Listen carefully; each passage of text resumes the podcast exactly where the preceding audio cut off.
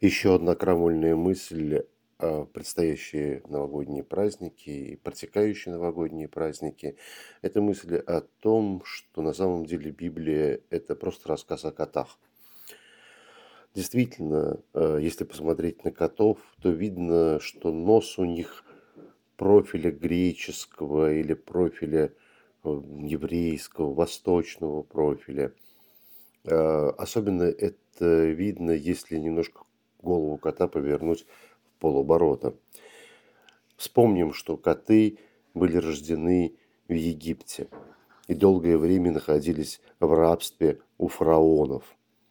И именно из этого рабства они убежали по пустыне в Европу. Не кажется ли вам, что все эти рассказы о том, как они были приближены ко двору, как их любили, как их ласкали, но одновременно и угнетали, это рассказ как раз отражен в Ветхом Завете. И этот исход котов, ну, тогда будем говорить не котов, а людей из рабства, их борьба за существование, да даже милость Господа, которая была по отношению к котам, это все отражено в Библии.